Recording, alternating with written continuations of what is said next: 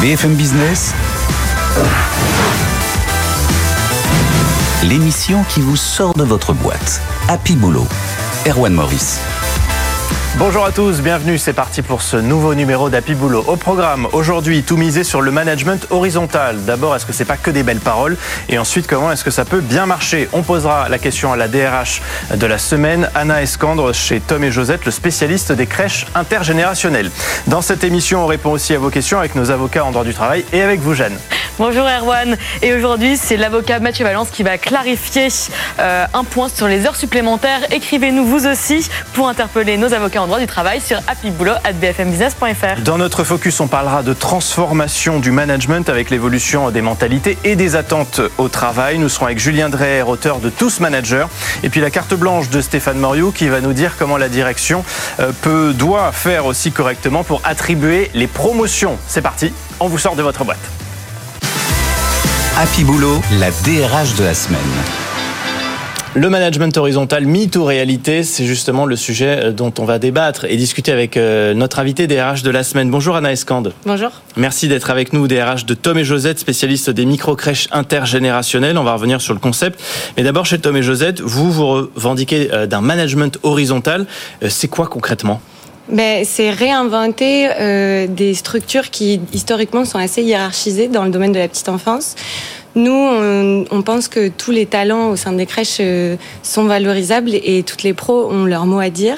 Mmh. Et donc, on a dans chacune de nos crèches euh, des organisations très horizontales et même au sein de la structure euh, globalement, le siège social est une équipe parmi les autres et on est au service des crèches et non l'inverse. Mais alors une crèche horizontale, ça veut dire quoi? Il n'y a pas de, il y a pas de direction. Euh, tout il y a le monde fait ce qu'il veut?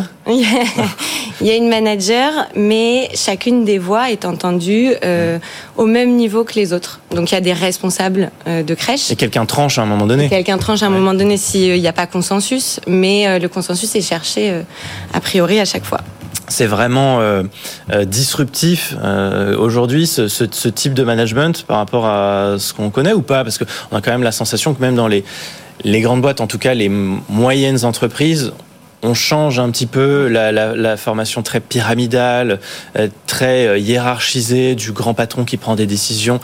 On essaie quand même dans les petites structures aujourd'hui d'avoir plus de contact avec ces équipes. Ben oui, en, fait, euh, historiquement, le milieu médico-social euh, euh, est un peu à la traîne sur les innovations sociales. Et comme ce sont des métiers qui qui ont de grandes, les professionnels ont de grandes responsabilités puisqu'elles s'occupent des tout petits. C'est des domaines dans lesquels on est certainement un peu plus frileux. Mmh. Euh, nous, on réussit à faire l'exercice d'un management horizontal, d'une croissance partagée par toutes les équipes. Elles participent avec nous au développement de la boîte et ça nous montre qu'on a raison de fonctionner comme ça on est en pleine croissance et dans un milieu dans lequel on a du mal à recruter le monde mmh. de la petite enfance, qui est un milieu assez pénurique. Euh, nous n'avons pas de problématique de recrutement et de, et de fidélisation des équipes à notre projet. J'allais y venir. Euh, c'est justement ce qu'on constate euh, à travers le, la structure que vous avez développée et les retours qu'on peut avoir. Vous êtes devenu une espèce de bouée de sauvetage, de planche de salut pour des professionnels qui aujourd'hui, dans ce milieu-là de la petite enfance, mm. en fait, avaient juste envie d'abandonner ouais. parce qu'il y a des problèmes structurels. Et ils ont découvert Tom et Josette, en tout cas pour certains d'entre eux, et se sont dit en fait non, je vais continuer, mais plutôt vers ce type de structure-là. Exactement. Euh, moi, j'ai fait passer énormément d'entretiens d'embauche euh, ces dernières années. J'ai rencontré énormément de professionnels hyper talentueuses euh, qui sont prêtes à abandonner aujourd'hui leur mmh. métier, qui sont des métiers passion et tellement essentiels pour la société quand même, je le répète. Euh, et au contact de Tom et Josette, heureusement, c'est des pros qui sont restés. J'ai l'exemple en tête. D'une de nos pros, Coralie à Lyon, qui euh, voulait arrêter, a découvert... À cause de euh, problèmes de management? À cause de problèmes structurels. Ouais. Ce sont des métiers euh, assez difficiles, euh, avec euh, des moyens pas toujours alloués aux bons endroits, et, et toujours plus d'enfants, et plus, toujours plus de parents stressés parce qu'ils veulent trouver des modes de garde. Donc sous pression, parfois des organisations qui donnent pas les moyens de pouvoir faire ce qu'il faut. Et non, bah, j'ai des super témoignages. Je vous disais Coralie euh, qui, euh, qui du coup a retrouvé euh, le goût de la petite enfance. Et je crois que le monde de la petite enfance a de la chance d'avoir conservé ces pros-là. C'est donner de l'autonomie aussi à ces professionnels, plus que dans des structures plus traditionnelles où voilà, c'est encore assez pyramidal dans Mm. l'organisation. Exactement. Euh, au lieu de saucissonner les métiers, de les segmenter au maximum pour être le plus efficace, non, là, les pros, elles font tout et ça donne du sens, en fait, à toute sa journée, à ses semaines, à ses mois. Euh, nous, on a, euh, on a vraiment à cœur qu'elles s'occupent de toute la vie de la crèche et qu'elles prennent les décisions qui vont les impacter. Est-ce qu'il y a des bonnes idées donc qui viennent euh, des, des gens du terrain, qui sont que vous avez décidé de bah oui de mettre en avant parce que ça fonctionne bien, c'était des bonnes Mm. idées? Ben, c'est les meilleures idées qui Ouais, viennent ouais. du terrain, en fait. Enfin, non, mais ça semble logique ce que je vous dis, mais ça l'est pas partout. Mais les pros, elles savent bien mieux ce qu'elles font auprès de l'enfant que moi, DRH, qui vais leur dire comment faire leur métier. Mm. Et qu'est-ce qui est in- innovant, novateur chez Tom et Josette? Nous, ce qu'on fait, euh, et là qui fonctionne vraiment, vraiment très bien, c'est que on fait participer les professionnels au développement de l'entreprise. C'est-à-dire qu'en plus de leur euh, euh, temps de terrain auprès des enfants, elles vont participer à des fonctions transverses de la boîte. Donc euh, sur l'accueil des familles, le recrutement, l'aménagement des crèches. Et donc par exemple, moi j'ai une équipe de huit auxiliaires de puère qui euh, qui travaillent avec moi au quotidien sur tous les recrutements. Donc elles font passer les entretiens. Et vraiment, elles sont très fortes en Mm. fait. Et euh, elles voient des choses que moi je vois pas. Mm. Donc ça a beaucoup de sens. Elles sont meilleures que moi à certains endroits. Donc Ça crée Oh, une complémentarité. bah oui. Vous, dans vos, dans vos missions RH, est-ce que cette organisation-là, elle change fondamentalement les choses? Ouais, elle, per- elle, elle demande juste un peu d'adaptation en termes d'organisation, mais sinon, enfin en fait, moi je suis hyper inspirée par elle, donc euh, non non, c'est super bien. Et Double atout, puisque donc vous, vous- Tom et Josette, ce sont des crèches intergénérationnelles. Vous travaillez euh, avec euh, les EHPAD. Vous Mhm. mettez à contribution aussi les travailleurs de ces structures-là qui Mm. sont disponibles, qui sont intéressés par votre projet. Exactement. En fait, ben, les métiers de la petite enfance sont un peu en tension. Euh, les métiers du prendre soin, de toute façon, sont en tension. Hmm. Et donc, quand on vient s'installer dans, dans des EHPAD ou des maisons de retraite, on vient agrandir la famille du prendre soin des soignants et donc euh, proposer des activités où justement les soignants, les personnes âgées vont venir contribuer à ce projet, euh, ces lieux de vie où les générations se rencontrent et on va donner aussi par ricochet du sens aux pros qui s'occupent des personnes âgées. Euh, par exemple, on s'est installé à, on a ouvert une crèche à Albi euh, il y a quelques mois et la directrice qui met normalement 8-10 mois à recruter son équipe, elle en a mis deux parce qu'il y avait le projet de la crèche à l'intérieur et que les animateurs étaient super motivés pour rejoindre le projet parce qu'il y avait la crèche. Vous parlez de recrutement. Cette année, elle va être aussi importante parce qu'en Ouais. 2024, vous voulez doubler les effectifs. Ouais. Euh, ça, c'est un signal quand même positif à ceux qui sont un petit peu euh, désespérés euh, et qui se disent peut-être là, bon, je vais pourquoi pas tenter Tom et Josette? Exactement. Et ben, ouais, on, euh, on ouvre une petite dizaine de crèches à la rentrée de septembre. Ouais. On va donc recruter une trentaine de professionnels de la petite enfance. On lance les recrutements maintenant avec toute la team de professionnels de la petite enfance Ouais. qui vont faire les recrutements. Dans bah ouais, toute la. France? Dans toute la France, oui. ouais. Combien de villes? On a, ben, on a huit, crè- euh, huit crèches, huit villes Ouais. différentes. Île-de-France, Bretagne, euh, sud de la France. euh, On retrouve les détails, j'imagine, sur votre euh, sur Bah, votre site, les annonces. Et on exactement. postule en mettant Happy Boulot dans l'objet, comme ça on saura que ça, ça sera grâce à nous. Exactement. Euh, Anne Escandre, il nous reste une petite minute. On vous amène, Marianne est avec la boîte du DRH. Je vous invite à pioter un papier, une phrase à compléter. C'est l'exercice traditionnel dans cette émission pour essayer de savoir un peu mieux quel DRH vous êtes. Je vous laisse nous la lire. Dans ma boîte, je valorise euh, eh ben, les professionnels de la petite enfance qui font un travail merveilleux tous les jours. Parfait. Allez, on prend un dernier papier. Un deuxième. Ouais. Ok. Dans ma boîte, les managers sont. Ah. Eh ben, les managers, pour moi, ce sont des libérateurs de talents. C'est-à-dire que c'est à eux de faire révéler les talents qu'il y a chez chacun des personnes, des personnes qui le managent. c'est leur mission. Pour moi, oui. Ouais, ça c'est un bon manager.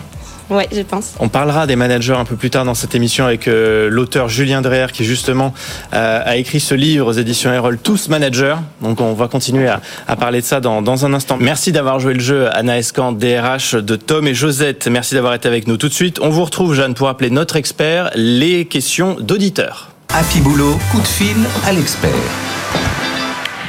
Et on rejoint tout de suite l'avocat en droit social Mathieu Valence pour répondre euh, à cette question. J'ai un salarié cadre qui me réclame des heures supplémentaires. Je croyais qu'elles n'étaient pas dues.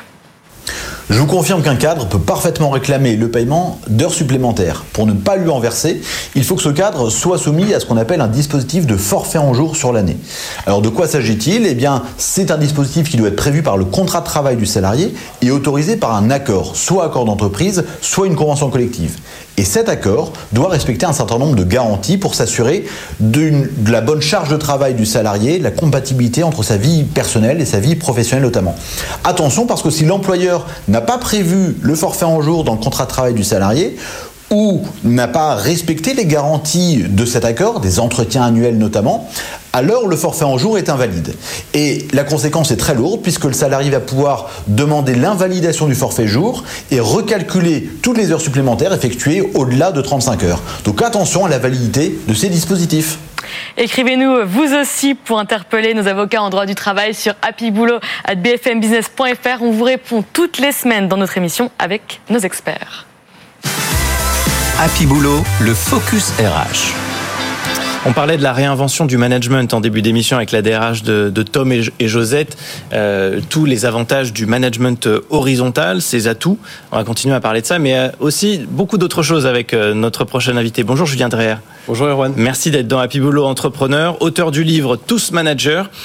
pour vous, l'horizontalité, d'abord, c'est la clé du, du succès aujourd'hui ou pas? Parce qu'on a l'impression que beaucoup d'entreprises essaient de s'inspirer de, ça, euh, que ça soit moins pyramidal, qu'il y ait moins de, hiérarchie, le directeur, le grand patron euh, qui prend toutes les décisions sans connaître le nom de ses salariés. Aujourd'hui, c'est en train de changer euh, ouais, alors moi je suis pas toujours très à l'aise avec ce terme ah. d'horizontal, mais je vois très bien. Et, parce qu'il est galvaudé, c'est ça Alors il est galvaudé et aussi il, a un risque, c'est le risque du euh, de jeter le bébé avec l'eau du bain, mhm. c'est-à-dire de euh, le risque du no, du no, management, du, du, du, aucune hiérarchie, aucun pouvoir, euh, tout se vaut. Et je pense que c'est pas forcément un service à rendre aux salariés mhm. aujourd'hui, qui sont la plupart, enfin salariés et managers, qui sont aussi un peu victimes du, du, modèle. Donc quoi, on trouve un juste milieu quand même Non, je, crois qu'on peut dire qu'il faut abandonner le modèle pyramidal hiérarchique tel qu'on le connaît dans, dans, nos entreprises pardon, depuis maintenant plus de 100 ans. Et, quand on dit ça, on donne le vertige. Et surtout, ça, ça, nous fait repenser dans quel contexte il a été inventé, un, contexte de contrôle, un contexte de défiance. Et aujourd'hui, évidemment, le modèle managérial hiérarchique pyramidal est le meilleur modèle si on a un modèle de standardisation et de contrôle de ses salariés. Euh, si c'est pas le cas, euh, on doit réinventer son management. Mais là, c'est en train d'éclater en ce moment. Avec, depuis le Covid, on voit bien que les attentes des salariés, notamment des, moins de 30 ans, moins de 35 ans, ça change totalement. Et donc, si il y a bien une période de réinvention du travail, c'est maintenant. C'est maintenant. J'aurais été fier de vous dire que j'ai euh, essayé avec, ce livre de, créer un cadre un peu théorique pour pour euh, mhm. pour accompagner, pour créer un petit peu cette alternative au management hiérarchique. En fait, je ne fais que accompagner mhm. ou je ne fais que formaliser la réalité des dynamiques qui se passent dans l'entreprise, c'est qu'il y a un mouvement d'autonomisation très fort et et c'est pour ça que je, moi je dis de multiverticalité ou de multi-hiérarchie. C'est comment finalement on va décomposer ce service, ces services managériaux pour les réinventer et remettre tout un tas de hiérarchies par rapport à des problèmes qui se posent dans les entreprises. En s'appuyant, et ça c'est je pense le point clé, sur l'implication de tous, et c'est un peu le, sens de tous managers, bah oui, c'est tout le monde est capable de prendre des décisions à son niveau, tout le monde est capable d'aider son collègue ou tout le monde est capable de prendre des décisions qui le concernent. Et je voudrais quand même commenter le, sous-titre du livre, euh, renoncer à la subordination pour libérer la coopération de l'entreprise. Moi ce que je comprends c'est que même quand on n'est pas manager, on peut manager ou en tout cas on peut s'auto-manager d'une certaine manière. Alors on peut s'auto-manager, on, peut s'auto-manager, mais on peut aussi manager des sujets.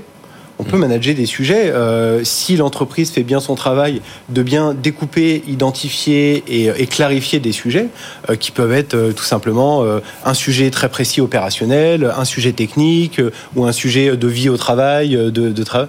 À ce moment-là, elle peut, elle rend plus accessible tout simplement la participation du plus grand nombre sur euh, des responsabilités euh, managériales. Et je pense que pour le coup, les, salariés attendent ça. Donc déléguer aussi. Donc c'est vraiment un effort de délégation euh, et de, décentralisation ou de distribution de la responsabilité. Mais est-ce que ça marche? Est-ce qu'on a des exemples concrets qui nous permettent de dire oui, ça fonctionne pour rassurer aussi les patrons à qui on va dire il faut déléguer ceux qui ont la phobie et qui veulent tout contrôler? Ouais, alors ça, évidemment ça marche et je, je cite, c'est la deuxième partie du bouquin où je cite un petit peu quels sont les, les, les patterns, les marqueurs qu'on retrouve dans ces, dans ces entreprises qui ont décidé de, de, se lancer dans l'alternative. Euh, ça, marche sur trois grands types de boîtes aujourd'hui. Les boîtes de la tech, historiquement, mhm. euh, la Silicon Valley, Google, Netflix, euh, Buffer, Alan en France, par exemple, tout simplement parce que la tech est incompatible avec cette, ce management bureaucratique hiérarchique, parce que les temps de décision sont beaucoup trop longs et qu'on a besoin d'impliquer totalement les développeurs sur la prise de décision. Ça, c'est la première. Euh, la deuxième, c'est des boîtes qu'on appelle un peu militantes, qui pour le coup rejettent le modèle hiérarchique comme un modèle féodal. On va retrouver toutes les entreprises qu'on appelle Opal, en référence à Reinventing Organization, Holacratic et tout ça. Et puis tout un tas de PME, et moi c'est un petit peu mon quotidien, euh, de voir tout un tas de PME euh, qui bah, ont une idée, se lancent dans l'entrepreneuriat, mais ne veulent pas reproduire le management, et donc bah, réinventent d'une feuille blanche le management en, en, impliquant tout le monde, en construisant l'ensemble des décisions. Pour autant, Julien Dreher, alors votre livre, c'est tous managers. Est-ce qu'on est tous faits pour manager? Il y en a qui veulent pas. Ouais, alors je fais souvent une allusion. Je pense qu'en en fait, on, manage dans nos vies privées, dans nos vies personnelles, des choses. Mais parce qu'on n'a pas le choix. Bah oui, parce qu'on a le choix. C'est-à-dire que on peut le faire. Oui, mais on n'a pas forcément envie de le faire. Non, alors on n'a pas envie parce que tout simplement le modèle nous a indiqué que c'était pas notre notre notre, responsabilité. Ouais. Vous pensez Et moi, ce que je vois, c'est que dans, toutes les, dans, tous les, dans tous les lieux où on fait ce mouvement-là, en fait, il peut y avoir de la, la, résistance ou des réticences au début, mais très vite, les gens sont très contents de choisir euh, leur congé, au moins, de choisir leurs horaires de travail. Le sujet sur le télétravail est clé, tu en parlais, euh, vous en mhm. parliez tout à l'heure. Euh, les gens ont envie de choisir leur rythme de vie leur vie privée ou leur vie professionnelle. Et moi, je pense quand même, enfin, je aussi vois des exemples dans les entreprises de personnes à qui on a dit, bah tiens, tu vas être manager, parce que ça fait 10 ans que tu es dans la boîte, que on pense que tu as les compétences et on veut te donner les clés, tu vas manager une équipe de 5 personnes. Mais on n'a pas forcément envie. Peut-être qu'on on veut, on ne on fait pas ce métier pour manager. Complètement. Et c'est pour ça qu'il faut changer de paradigme de management, parce qu'aujourd'hui, la, la, charge managériale est tellement concentrée sur une personne, c'est que ça rend cette fonction, euh, vous l'avez dit, totalement inaccessible, ou totalement euh, pas, du tout, pas du tout séduisante. À partir du moment où vous faites ce mouvement de distribuer l'ensemble des charges managériales sur le plus grand nombre, en fait, d'un coup, ça devient beaucoup plus accessible et vous, et vous, et vous permettez à la diversité de vos salariés de s'impliquer, de prendre des responsabilités, aussi bien sur des jeunes euh, qui peuvent, sur un sujet très précis, prendre des responsabilités sans pour autant prendre toute la charge mm. du recrutement, du licenciement, des augmentations, des promotions, de régler des problèmes psychologiques, etc. C'est vrai que le manager quand on est jeune, c'est un vrai sujet. On en parlera d'ailleurs bientôt dans, dans cette émission.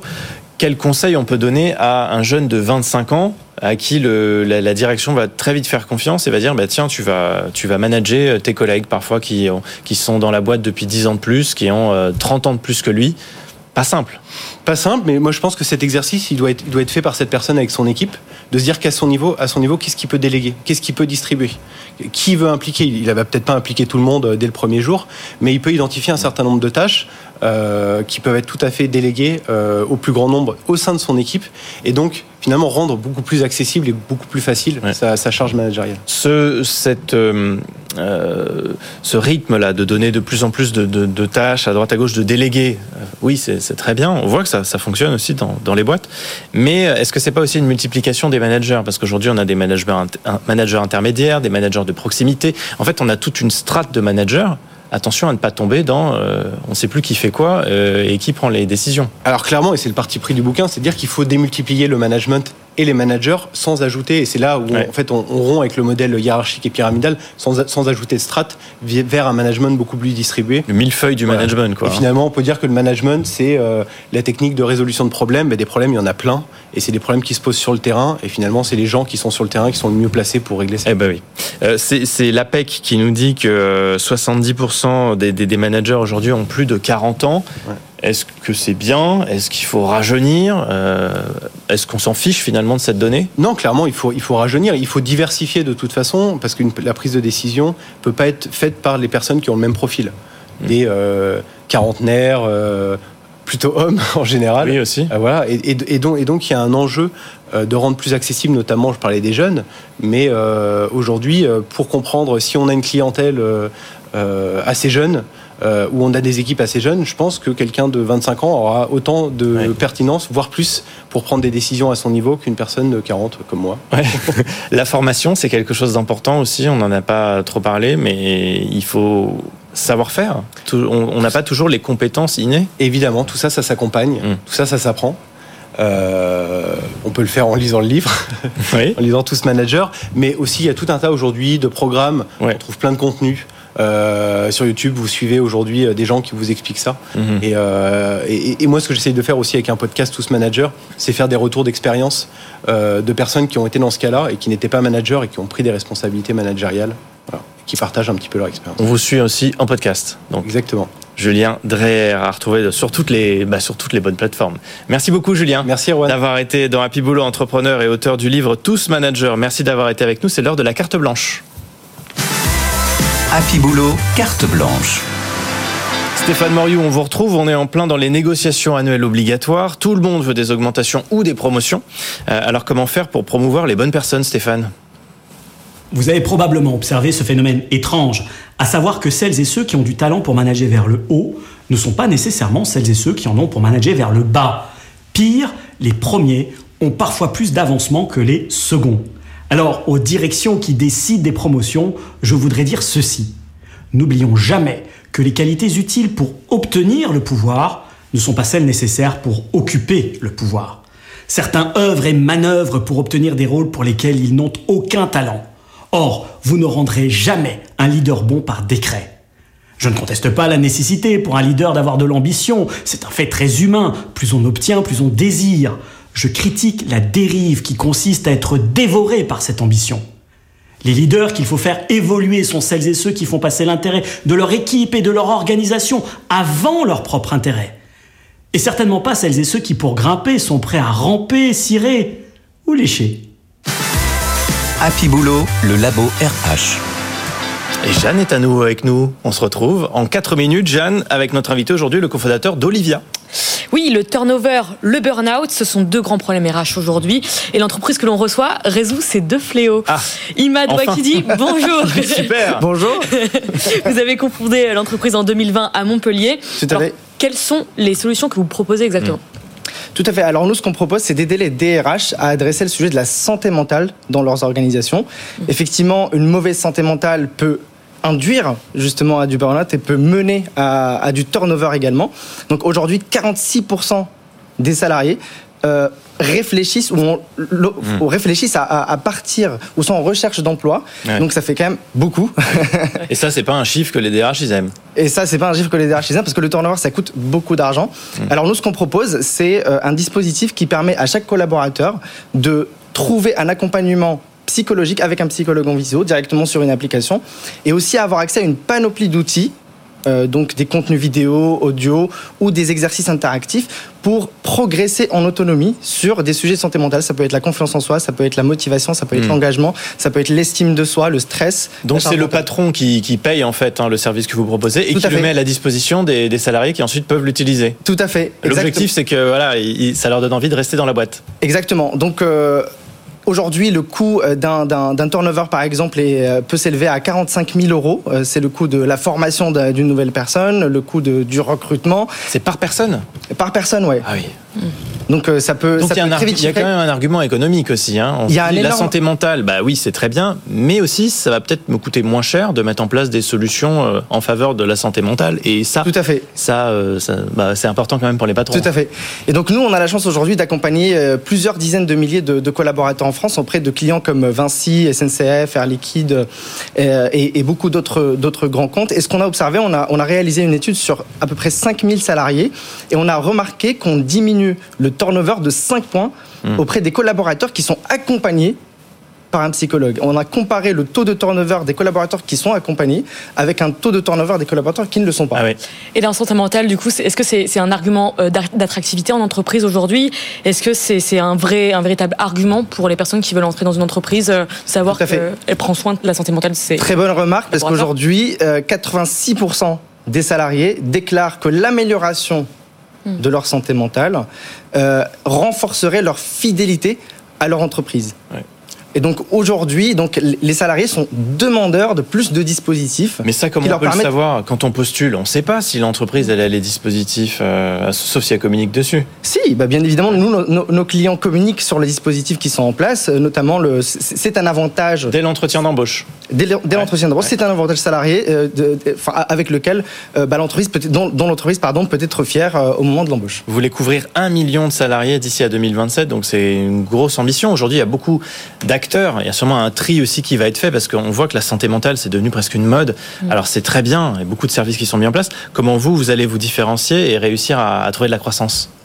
Tout à fait. Donc nous, en fait, ce sur quoi on va se focaliser, c'est juste l'accompagnement individuel des collaborateurs. C'est là où on est très très euh, très très fort. Et, donc euh, on a cette ambition qui reste euh, finalement comparé à l'enjeu global de, de, la santé mentale en France, assez minime puisqu'il y a encore beaucoup plus à faire et il faut qu'il y ait plusieurs acteurs pour porter cette voix qui est très importante. Merci beaucoup Imad Wakidi d'être venu dans Happy Boulot, cofondateur d'Olivia. Merci Jeanne. Merci à vous. C'est tout pour aujourd'hui. On se retrouve la semaine prochaine bien sûr. Soyez au rendez-vous et si vous avez raté un bout de cette émission, vous la retrouvez bien sûr en podcast et en replay euh, sur toutes les plateformes. Abonnez-vous pour recevoir les nouveaux épisodes. On se retrouve le week-end prochain pour une nouvelle émission. D'ici là, soyez heureux au boulot.